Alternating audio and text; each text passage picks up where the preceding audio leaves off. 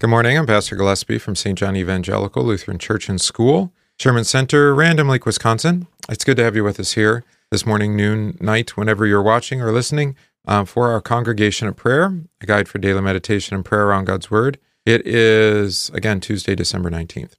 And our catechesis today will jump over to the Gospel according to St. Luke, which you all probably know quite well. It seems uh, maybe even memorize large chunks of it, probably because of uh, children's Christmas programs. Uh, one of our uh, members mentioned uh, just all the memories of of those, uh, especially in the time you know when you serve in the congregation, whether as a teacher or Sunday school teacher or something like that. Uh, you have memories, and I think maybe even just as a child, you commit it to memory, or maybe you just watch the Charlie Brown Christmas special every year and you hear Lucy read it. So whatever or however uh, you become familiar with Luke chapter 2, it's worth our, oh, we're going to take actually a few days here to consider it uh, in detail. So today, uh, the beginning of the chap- of chapter 2. We're going to hear the gospel in two chunks this year. Uh, one will be at our Christmas Eve service at 6.30 uh, on Sunday night. And then um, the second half we'll hear at the Christmas midnight service, which we celebrate at, at 10 o'clock. Um, we've actually split the readings that way this year. So um, you'll have the birth of Christ, and then you'll have the shepherds and their visit at uh, the midnight service. All right, let's begin. In the name of the Father, and of the Son, and of the Holy Spirit. Amen. I believe in God the Father Almighty, maker of heaven and earth, and in Jesus Christ, his only Son, our Lord, who was conceived by the Holy Spirit, born of the Virgin Mary, suffered under Pontius Pilate, was crucified, died, and was buried.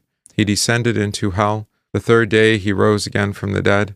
He ascended into heaven and sits at the right hand of God the Father Almighty. From thence he will come to judge the living and the dead.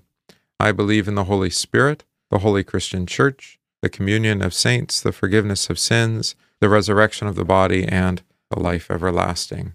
Amen. Prayer Psalm for the week, Psalm 85. Lord, you were favorable to your land. You restored the fortunes of Jacob. You forgave the iniquity of your people. You covered all their sin. You withdrew all your wrath you turned from your hot anger. Restore us again, O God of our salvation, and put away your indignation toward us. Will you be angry with us forever? Will you prolong your anger to all generations? Will you not revive us again, that your people may rejoice in you? Show us your steadfast love, O Lord, and grant us your salvation. Let me hear what God the Lord will speak, for he will speak peace to his people, to his saints, but let them not turn back to folly. Surely his salvation is near to those who fear him the glory may dwell in our land. Steadfast love and faithfulness meet, righteousness and peace kiss each other. Faithfulness springs up from the ground, and righteousness looks down from the sky. Yes, the Lord will give what is good, and our land will yield its increase. Righteousness will go before him and make his footsteps a way. Glory be to the Father, and to the Son, and to the Holy Spirit, as it was in the beginning, is now, and will be forever. Amen. All right, I think today is a suitable day for a um, meditation on the psalm. And uh, the reason, um, you know, I, I don't know, sometimes the psalms seem a little veiled to us as to their meaning, and it's worth our consideration of what uh, the psalmist is after here. Of course, it's a confession of Christ, but, but in what way, right? And how does it lead us uh, into faith in Christ? Unto us a child is born, the lyric prophet wrote. Unto us a son is given, Isaiah 9. And he wrote these things with respect to the incarnation of the divine Son becoming a human child. Both aspects of this Christian mystery, which Isaiah perceived so lucidly, see John 12:41, were likewise seen by the wise men who came with adoration to welcome this newcomer to the scene, this divine Son and human child. St. Ambrose of Milan comments on these wise men When they looked upon the little one in the stable, they said, Unto us a child is born. And when they beheld his star, they exclaimed, Unto us a son is given. On the one hand, a gift from earth, and the other, on the other hand, a gift from heaven. For both are one person, perfect in both respects, with no change in his divinity and no diminution of his humanity. Only one person did these wise men adore, and to one and the same did they present their gifts, showing that they that he who was beheld in the stall was the very Lord of the stars. That's from uh, Ambrose's De Fide, Fide, uh, Book 3. The psalm is a further canticle honoring both facets of the Incarnation. For the latter is that history defining encounter of two worlds, wherein, quote, the Lord will grant his mercy, and our earth shall give its fruit. Quote, Truth has arisen from the earth, we pray in this psalm, speaking of the child born unto us. and righteousness has stooped down from heaven. We go on telling of the Son given unto us. This union is the sacrament of God become man, in which mercy and truth have met together, righteousness and peace have shared a kiss. Thus, still following St. Ambrose, when mankind cried out in Psalm 85, O Lord, show us your mercy and grant us your salvation, it was a prayer for the incarnation in which he who is God's Son is born as Mary's child and given to us. Such, ultimately, is the meaning of the lines with which we begin this same psalm. Kindly have you been to our la- your land, O Lord, bringing back the captivity of Jacob. You have forgiven your people their iniquities, you have covered all their sins. An end have you given to your anger, you abandoned the fury of your wrath. All these blessings of reconciliation between two realms were accomplished when the Father sent his only begotten Son, that in the dispensation of the fullness of the times he might gather together in one all things in Christ, both which are in heaven and which are on earth in him. Ephesians 1, verse 10. In this mystery of God's reconciliation, then, is fulfilled the prophecy of our psalm. For his salvation is near to those who fear him, so that glory may inhabit our earth. This glory inhabiting our earth is what was first seen when the Word became flesh and dwelt among us. And we beheld his glory. The glory is of the only begotten of the Father, full of grace and truth. No one has seen God at any time. The only begotten Son, which is in the bosom of the Father, he has declared him. John 1, our gospel for Christmas Day. The Father sent his Son in response to the most profound aspirations of men's hearts. Before Isaiah spoke for all mankind when he pleaded, Oh, that you would rend the heavens, oh, that you would come down. Psalm 64. Driven from God's presence in paradise and retained in bondage to unclean spirits by reason of transgression, the human race with Adam and Eve cried out in our psalm, Convert us, O God of salva- our salvation, and turn your fury from us. Will you be angry with us forever? Or from generation to generation prolong your wrath? O God, you will convert us and restore us to life, and your people shall rejoice in you. Christ then is our peace, Ephesians 2, and likewise our righteousness and sanctification and redemption, 1 Corinthians 1. It is of these things that our psalm says, Righteousness shall go before him, and he will set his footsteps in the way. This is the Christ who, quote, came and preached peace to you who are far off and to those who are near, Ephesians 2. This is Christ, quote, being both begotten of the Father before all ages and created from the Virgin in these final times. Ambrose, again, De Fide. We pray with confidence then the words of our Psalms I shall hear what the Lord God speaks within me, for peace will he speak to his people, to his saints, to those who turn their hearts to him. Quite lovely, right? So there, um, faithfulness springs up from the ground, a son, or excuse me, a child, and righteousness looks down from the sky, a son. You see how he does that? Heaven and earth meeting in, in the Son of God, righteousness and peace kissing each other. All right, our verse for the week, we, we pray it together. Behold, I was brought forth in iniquity, and in sin my mother conceived me. Psalm 51, verse 5. Again, behold, I was brought forth in iniquity, and in sin my mother conceived me. Psalm 51, verse 5. Lord's Prayer, fifth petition. And forgive us our trespasses as we forgive those who trespass against us. What does this mean? We pray in this petition that our Father in heaven would not look at our sins or deny our prayer because of them. We are neither worthy of the things for which we pray, nor have we deserved them, but we ask that He would give them all to us by grace, for we daily sin much and surely deserve nothing but punishment. So we too will sincerely forgive and gladly do good to those who sin against us. Sixth petition, and lead us not into temptation. What does this mean? God tempts no one. We pray in this petition that God would guard and keep us, so that the devil, the world, and our sinful nature may not deceive us or mislead us into false belief, despair, and other great shame and vice. Although we are attacked by these things, we pray that we may finally overcome them and win the victory. All right. Oh, here's our Isaiah 9 text we heard in the meditation on the psalm. We'll hear it again. The people who walked in darkness have seen a great light. Those who dwelt in the land of the shadow of death, upon them a light has shined. You have increased the nation and in, or multiplied the nation and increased its joy. They rejoice before you according to the joy of harvest, as men rejoice when they divide the spoil. For you have broken the yoke of his burden and the staff of his shoulder, the rod of his oppressor, as in the day of Midian. For every warrior's sandal from noisy battle and garments rolled in blood will be used for burning and fuel of fire. For unto us a child is born, unto us a son is given, and the government will be upon his shoulder, and his name will be called Wonderful, Counselor, Mighty God, Everlasting Father, Prince of Peace. Of the increase of his government and peace there will be no end, upon the throne of David and over his kingdom, to order it and establish it with judge, judgment and justice from that time forward, even forever. The zeal of the Lord of hosts will perform this. You don't often see um, Christ coming um, wrapped in battle garments, uh, rolled in blood, but uh, so it is here. You know, that the blood. Did I hear it recently? Maybe it was something I read to you. You know that he comes triumphant to his church uh, with with his clothes still stained with blood, something like that. What a um, wonderful poetic way of speaking of uh, the blood was still fresh, right? When he comes to us, the blood of his sacrifice for us. All right. And uh, Luke chapter 2. And as I said, this is going to be quite familiar to you, but um, it's always worth us digging in. And uh, when I was talking through the text with the children in chapel, um, find that despite the fact that we talk and we hear this every year, maybe because it's so familiar that we stop on being curious about the details. So we'll do that today.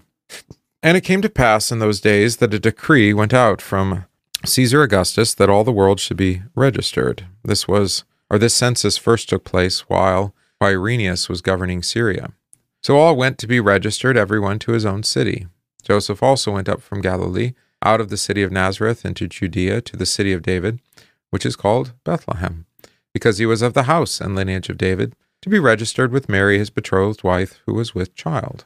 And so it was that while they were still there, or while they were there, the days were completed for her to be delivered. And she brought forth her firstborn son, and wrapped him in swaddling cloths, and laid him in a manger, because there was no room for them in the inn. Came to pass in those days that a decree went out from Caesar Augustus that all the world should be registered. That would be the entire Roman world, of course. And registration um, here, you might call it, well, verse 2 calls it a census, right? And a census is um, a counting of people uh, specifically for tax purposes. Um, I think didn't they change? Yeah, they changed the like um, allocations of of uh, Congress people based off of our people House of Representatives based off of census data.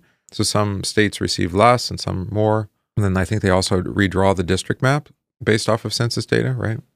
Um, of course, then the question is why was the census data um, fraudulently manipulated? well, let's not ask those questions. All right. Uh, nothing new under the sun on that. So, uh, tax purposes, right? Roman authority. And so uh, we have Caesar Augustus ordering it. And uh, Caesar, of course, is the Roman emperor for the Roman Empire. Um, another historic note Quirinius was governing in Syria. And I think I made that point maybe in a sermon here recently. It was Sunday, you know, that it, or no, it was last Wednesday, um, that uh, John's ministry and Jesus as well happens in real time and in real space, right? It's not some kind of, you know, pure myth or um, metaphor. All right. So why go to Bethlehem? Well, because everyone has to go to their own city. In other words, um, the city of one's lineage. In Joseph's case, that is Bethlehem. Uh, you might recall that both um, Joseph and Mary are of the house and lineage of David, of the same tribe. Uh, you would generally do that, marry within your own tribe you know, it doesn't make them necessarily near cousins or something like that. it's been many generations. All right. Um, so Bethlehem is called the city of David because, of course, David was born there. You can go back and see that in 1 Samuel uh, 17. Bethlehem, it's worth remembering the name. That's going to come up here again later in the in the text. Uh, Beit Lahem, Lachem, excuse me. Beit is a city or house, I should say. Lachem is bread, so it's the house of bread uh, meaning it's a place to eat, which uh, is kind of ironic in the Old Testament story because Jacob leaves uh, Bethlehem, Bethlehem, because there is no bread in Bethlehem. Right, um, and that's also the city then where uh, Rachel dies, giving birth to Ben Hamin, son of my um, son of my sorrow. Right, yeah. Um, also, then um, it becomes a house of bread again. So there's no bread found in it um, at the time of Jacob because of the famine. Then um, they flee to Egypt for bread, but they return for bread when uh, Naomi and uh, Ruth return after their exile. Uh, well, Ruth was from Moab, but when they go to Moab, then they return, and there is bread. Boaz, of course, has the field and is harvesting the grain and gives that to uh, Naomi and Ruth for food. And of course, ultimately, Ruth is redeemed. She becomes the great grandmother of David. You get the whole rest of the story. By the way, Boaz, interesting. Um, we noted this when we had the genealogy. Boaz was the son of Rahab. Is that right, or grandson? Yeah, well, of the of the lineage of Rahab, who was redeemed from Jericho. lots of story of redemption happening there. All right, what is the important phrase? What is important about the phrase? Um, the days were completed for her to be born. I really prefer that translation to, um, I think ESV on that. The days being completed echo what we'll see, what we see in Galatians four. If you remember, um, but when the fullness of time had come, God sent forth His Son, born of woman, born under the law, to redeem those under the law, that we might receive adoption as sons. Right. So both Luke and Paul are stressing that that God had appointed this time in history for the birth of His Savior. Um, I had uh, one professor at seminary. You know, you don't necessarily remember a lot um, from preaching, um, but it was such a poignant example uh, when he was preaching on Galatians 4, um, where he said that time was like an overripe boil waiting to explode. so vivid. Also kind of gross. Uh, maybe that's why I remember it. So there you go. That's a, that's one of my few goals in life is that I say one thing memorable that you don't forget and that you uh, repeat to others. Right? Um, that it was in the fullness of time that God sent forth His Son here, or uh, when the days uh, were completed. All right. What's important about calling Jesus um, the firstborn son? Okay. Well, one, she had no other sons. Yeah. Overripe boil is the question. I know. I don't know why he used such a disgusting image, but he did, and now I remember it. So maybe that's why. Um, again, firstborn son. Firstborn son. Um, yes, no other sons. So, uh, and of course, this son is conceived by the Holy Spirit, so remains a virgin. But um, there's more to it than that. Here you want to go back to the Exodus. We're going to hear echoes of the Exodus tomorrow too, with uh, the glory and the angel of the Lord. So we already have the beginning of an Exodus here in Luke, which uh, will be explicitly said in Luke chapter 9 at the Mount of Transfiguration that Jesus is making his Exodus. Um, so you'll hear Exodus themes all through Luke. Um, well, actually, through all the Gospels, but in particular in Luke. How about Exodus 11? And Moses said, Thus says the Lord, at midnight I will go out into the midst of Egypt Right. So here I think it came upon a midnight clear. Right. The reversal of this story. And all the firstborn in the land of Egypt shall die, from the firstborn of Pharaoh, who sits on his throne, even to the firstborn of the female servant who is behind the handmill, and all the firstborn of the animals. And there shall be a great cry throughout all the land of Egypt, such as was not like it before, nor shall, be like it again. But against none of the children of Israel shall a dog move its tongue against man or beast, till you know that the Lord, oh, so that you know may know that the Lord does not make a difference between the Egyptians and Israel. And then later on, after the Passover is instituted, um, this is what's recorded. And the firstborn are consecrated, remember? Consecrate me to me all the firstborn. Whoever opens the womb among the children of Israel, both man and beast, it is mine. And it shall be when the Lord brings you into the land of the Canaanites, as he swore to you and to your fathers, and gives it to you, that you shall set apart to the Lord all that open the womb. That is, every firstborn that comes from an animal which you have.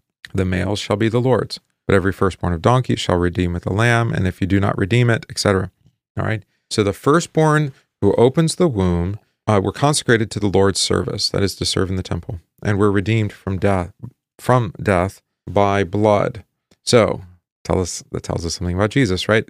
He would be the firstborn um, who would not be redeemed by blood, but instead would die in, in our place, that we would be redeemed by his blood, we and all men. Hmm.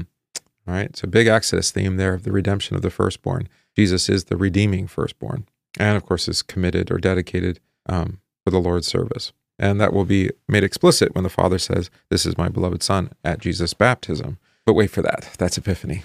All right. Why do you think we need to hear the words "as born unto you," her firstborn son, I should say? Why a son to her? Right, this is Genesis three fifteen. We talked about it yesterday. Remember the promise of a son, an offspring given that would crush the serpent's head? That was the promise given to Eve and the curse against Satan. All right. So the birth of a male who would be the savior. That's why I'm translating it as offspring is not helpful. Um, the word is seed, zera, and it's it in Hebrew it is explicitly a male son. So I prefer seed. Um, that indicates the maleness of of the son. All right, and there's all sorts of reasons. I think yesterday the children remarked that sons are inheritors. Of course, then the question is, what does he inherit? Well, actually, a kingdom. That's you. yeah, pronouns are important. Um, and uh, the grammatical gender is important. I remember gender is a grammatical term and uh, indicating uh, in an inflected language like uh, Greek or Hebrew, um, the articles are very important, or pronouns in this case. So he, she, it, that kind of thing. Um, masculine, feminine, or neuter. Yeah. By the way, grammar um, is being, and, and, language in general is being uh, grossly misused to try to create reality. Um, we believe that language is used to describe reality.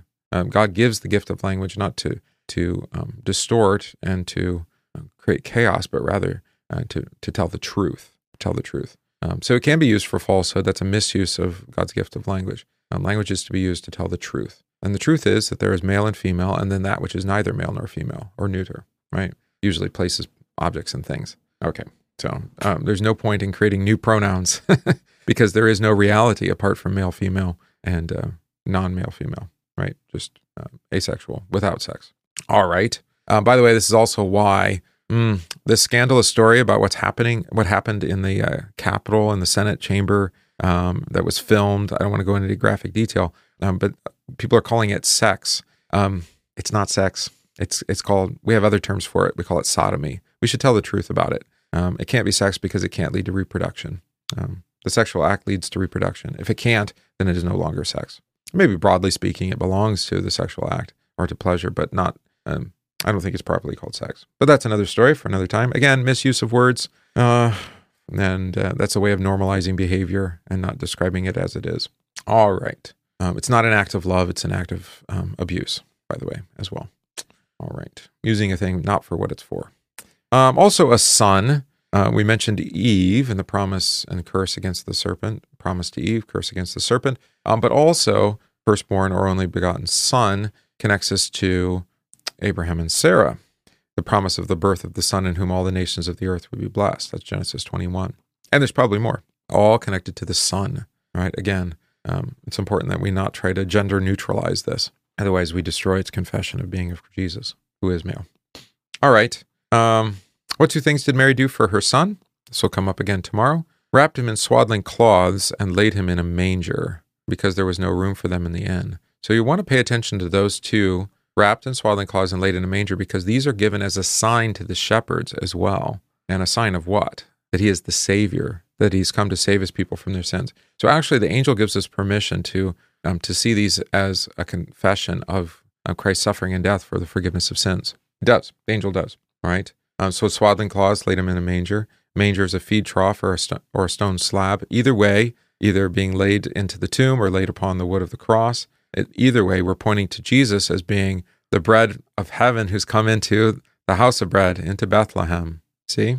So wrapped in cloths again at his burial, laid on a stone slab again at his burial. Just go look at John 19. And of course, Christ is laid upon a stone slab or a wood table for us now in his body and blood in the sacrament, right? So whether it was wood or stone, is um, it actually works both ways, thankfully. Um, I remarked on this in Bible class, I think, in that uh, we had some Roman Catholic visitors for the funeral last Thursday, and they they noted how the altar uh, was made of wood. And this will come up um, in Ezekiel 43, which hopefully we'll actually read some more of on Sunday. That's the goal. It's such a lovely text for Christmas. I'm, I'm glad that it uh, worked out that way, that we could study that in preparation for our, our Lord's Nativity. Because the altar, even in Ezekiel, the heavenly altar is made of wood, where it would have been stone. All right. There's uh, no burnt sacrifice on a wooden altar. Hmm. Um, so here you have the text in front of you. Let's summarize. The story of Jesus' birth is a historical and theological account of God coming in the flesh to feed his people. Jesus was born in Bethlehem, the house of bread, to be the bread of life. He was wrapped up in cloths that he would be wrapped up at his death. He was laid upon the stone manger as he would be placed upon the stone slab of the tomb. Yet, as the Western Church would say, the wood of the manger became the wood of the cross. The one who came to die for us and once was laid in the manger now lies upon the manger of the altars of his church, that we might be fed and live. The word for the room in the inn is the same word used to describe the room in which he would institute the feast of his body and blood for the forgiveness of our sins. That upper room is the guest room. This little child would be born to the to be the victim and the priest, that is to offer the sacrifice of his own body and blood to death, um, or excuse me, his own body and blood, that death would pass over as it did when the firstborn sons of Israel were spared. The clause in which he was wrapped remind us that he is still wrapped up and hidden in the clause of Holy Scripture, that only those who believe his word may truly confess him to be the Son of God. What a lovely meditation on that, huh? Brings it all together, doesn't it? Good. All right. Let's sing uh, stanzas three and four of our hymn today.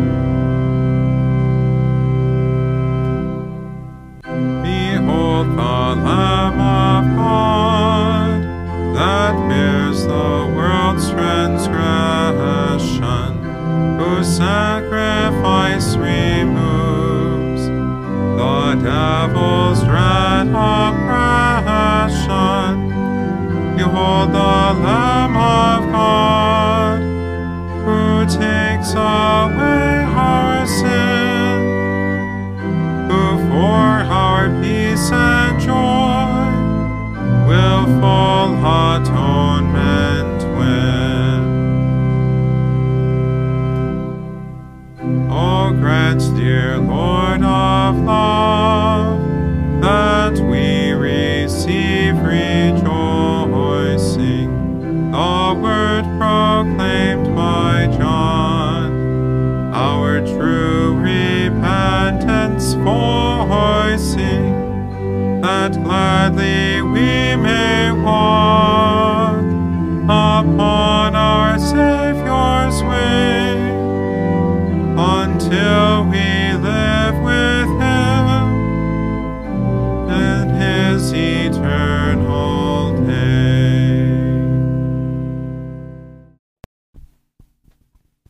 Let us pray. Lord Jesus Christ, we implore you to hear our prayers and to lighten the darkness of our hearts by your gracious visitation. For you live and reign with the Father and the Holy Spirit, one God, now and forever. Amen. Heavenly Father, lead us out of temptation. Guard and keep us so that the devil, the world, and our sinful nature may not deceive us or mislead us into false belief, despair, and other great shame and vice. Although we are attacked by these things, we pray that we may finally overcome them and win the victory. Through Jesus Christ our Lord. Amen. Pray this day for deliverance against temptation and evil, for the addicted and despairing, for the tortured and oppressed, and for those struggling with sin. We also pray this day in Thanksgiving with Jerry celebrating his birthday, with Matt and Vicky, Wendell and Amy, Katrina, Dwayne and Pam, Dan and Liz, Martin and Tara. Pray for our catechumens. Pray for those ill receiving treatment or recovering, especially Ralph, Allison, Joe, Dennis, Len, Christopher, Sophie, and Brad. Ron, Carol, Doug, Donna, Joan, Sandy, Owen, and Wendell, Merlin, Jolene, and President Willie. Pray for our homebound. Pray for the missions and mercy work of the church. And we pray for those grieving, especially the family and friends of Walt. For all this, let us pray to the Lord. Lord, have mercy. Our Father, who art in heaven, hallowed be thy name. Thy kingdom come, thy will be done, on earth as it is in heaven. Give us this day our daily bread, and forgive us our trespasses, as we forgive those who trespass against us and lead us not into temptation, but deliver us from evil. For thine is the kingdom, and the power, and the glory, forever and ever. Amen. I thank you, my heavenly Father, through Jesus Christ, your dear Son, that you have kept me this night from all harm and danger, and I pray that you would keep me this day also from sin and every evil, that all my doings in life may please you. For into your hands I commend myself, my body and soul, and all things. Let your holy angel be with me that the evil foe may have no power over me. Amen. Let us bless the Lord. Thanks be to God. The grace of our Lord Jesus Christ and the love of God and the communion of the Holy Spirit be with you all. Amen. That's our congregation of prayer for today, Tuesday, December 19th, 2023. It's good to have you with us here. Um, I hope it's been a blessing to you to consider uh, in some more depth Luke chapter 2. Of course, uh, again, we'll hear that text um, at 6.30 p.m. on Christmas Eve, so hope you can make plans to come out. Uh, that is the, uh, you know, all the bells and whistles, the spectacular Christmas Eve service, Christmas midnight. Um, I pull back a little bit, um, mostly because the attendance is a little lighter at Christmas midnight, so um, that's how that goes. Um, but uh, that'll still be a great celebration. Of course, they're completely different services as well as Christmas morning, Christmas Eve morning, Christmas Day morning. Um, so all of those services are meant to complement one another. You get the full meal deal if you uh, can attend uh, as many of those as possible. So I encourage you to already make plans to do so today. All right. Uh, tomorrow evening we'll have a divine service at 6.30 with meal at 5.30 and we'll finish up our consideration of the work of john um, uh, because we're of course going to miss our fourth sunday in advent this year so there you go no fourth week in advent this year isn't that incredible that'll happen again in five years by the way because of the leap year next year uh, so it is all right god be with you all keep you safe we'll see you again in the morning